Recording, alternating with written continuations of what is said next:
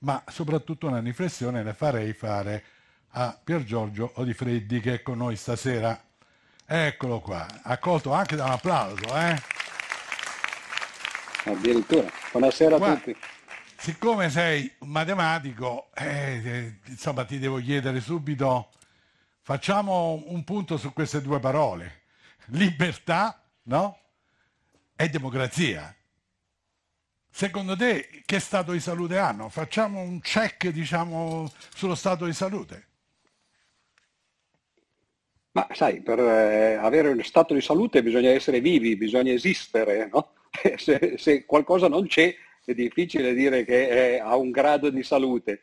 Quando si parla di democrazia nel mondo in generale, occidentale e in Italia in particolare, mi viene sempre in mente una battuta di Gandhi, che eh, un giorno c'era anco- c'erano ancora gli inglesi ovviamente in India, no? e un giornalista appunto inglese gli chiese Mahatma che cosa pensa lei della civiltà occidentale? E lui lo guardò eh, con l'aria sorniona che aveva e disse "Eh, sarebbe una bella idea. E eh, nel caso nostro, che cosa pensi della democrazia? No? Eh, sarebbe una bella idea se ci fosse, no? naturalmente. Il problema è che non c'è. E poi a me onestamente interessa più che altro quello che c'è in Italia.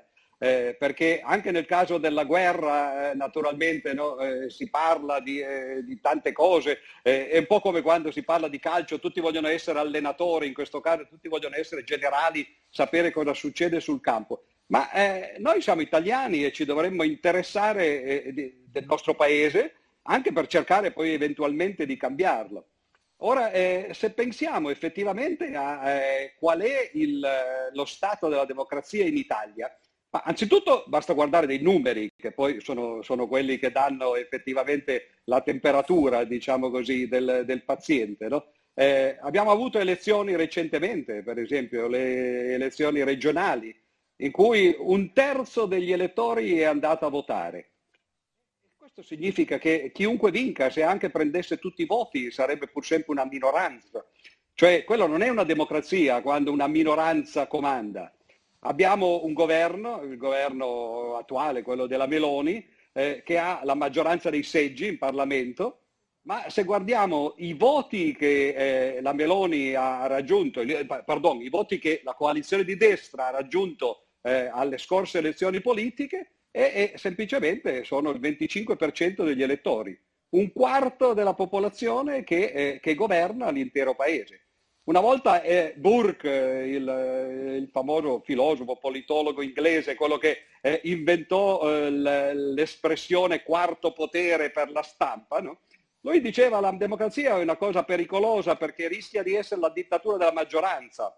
Quando eh, un governo, un partito hanno la maggioranza degli elettori, poi magari impongono la loro volontà anche alla minoranza. Per noi Ma è un obiettivo questo, cui- diciamo. Eh, un appunto, no? obiettivo, Cioè, arrivare non alla una- dittatura della maggioranza sarebbe l'obiettivo ideale per noi in questo momento. Esatto, Perché la mentre dittatura è quella di una una minoranza. dittatura Esatto, in quel caso è una dittatura to court semplicemente, no? Questa è la dittatura. E questo è per quanto riguarda semplicemente il, il modo in cui noi ci rapportiamo alle istituzioni. Ma eh, poiché si è parlato di guerra, ovviamente anche eh, la giornata no, eh, ci richiama a questo, eh, eh, ma che democrazia è? Quella di un paese in cui i, i cittadini non sono mai interpellati per ciò che riguarda la politica estera, anzi non solo, se volessero essere interpellati e che quindi chiedessero un referendum, per esempio, a proposito di qualche legge o di qualche trattato estero, la Costituzione glielo impedisce. Non si possono fare referendum eh, su, su, eh, su trattati esteri e su politica estera. Il che significa che tutte le eh, politiche che hanno a che fare con il resto del mondo ci vengono imposte. A volte da, da- da un secolo, per esempio, noi abbiamo dei rapporti stretti col Vaticano, abbiamo un concordato col Vaticano che è stato firmato nel 1929, poi c'è stata naturalmente una revisione nel 1983, ma eh, il concordato noi non lo possiamo abolire, nemmeno volendo. Siamo entrati nella Nato, attenzione, nel 1949 e siamo entrati nelle Nazioni Unite nel 1955, cioè le Nazioni Unite dieci anni dopo, ma la Nato subito, naturalmente, no? E non si può mettere in discussione l'appartenenza alla Nato, non lo si poteva fare fino alla caduta del muro di Berlino e alla caduta dell'Unione Sovietica per ovvi motivi, perché se volevi farlo facevi la fine di Allende o ti venivano i carri armati americani, no? oppure dall'altra parte arrivavano quelli russi, ovviamente, no? perché la cosa era speculare. Ma da allora in poi forse eh, avremmo potuto pensare se la Nato effettivamente è, è il luogo o l'alleanza in cui vogliamo stare. Tra l'altro questa guerra viene presentata appunto, no, eh, si dice la Nato è un'associazione soltanto difensiva, no? e, che, che, non fa guerra, e poi se uno guarda, guarda invece noi stessi come, come Italia siamo stati coinvolti in, in, un certo numero di guerre che la Nato ha fatto. Pensiamo alla Bosnia, Erzegovina, pensiamo al Kosovo, siamo andati in Afghanistan. Addirittura gli ultimi che hanno abbandonato l'Afghanistan sono stati gli, gli italiani ed era un italiano il coordinatore delle, delle truppe NATO, l'ambasciatore Pontecorvo. Ora, eh, allora non ci si venga a dire che noi non facciamo la guerra e che la Nato è un'associazione difensiva. La Nato, dopo la caduta del muro, è un'associazione offensiva molto, che fa guerra da tutte le parti. Noi non sempre siamo coinvolti, ne ha fatte per esempio in Libia ovviamente, ne sta facendo in Siria no, e così via.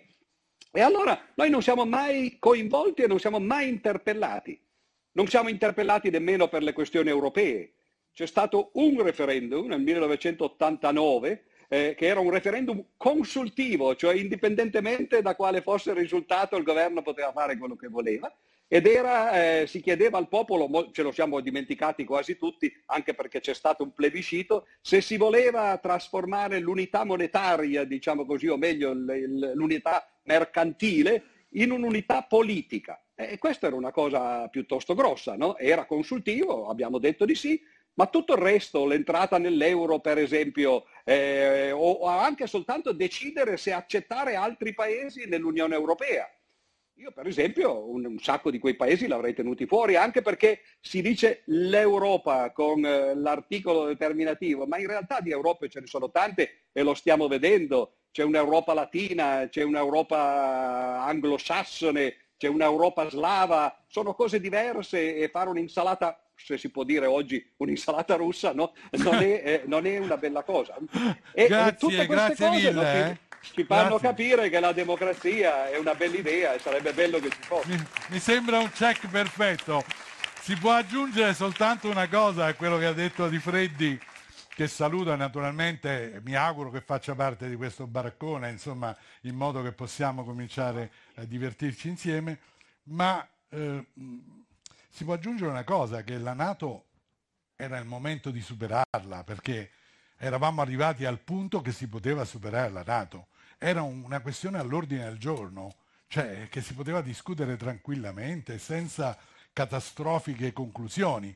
È proprio per questo, secondo me, che ci sono le guerre, perché così si consolidano le vecchie abitudini, perché senza la guerra la Nato sarebbe diventato un arnese vecchio da buttare via in poco tempo, invece adesso è ridiventato di grande attualità.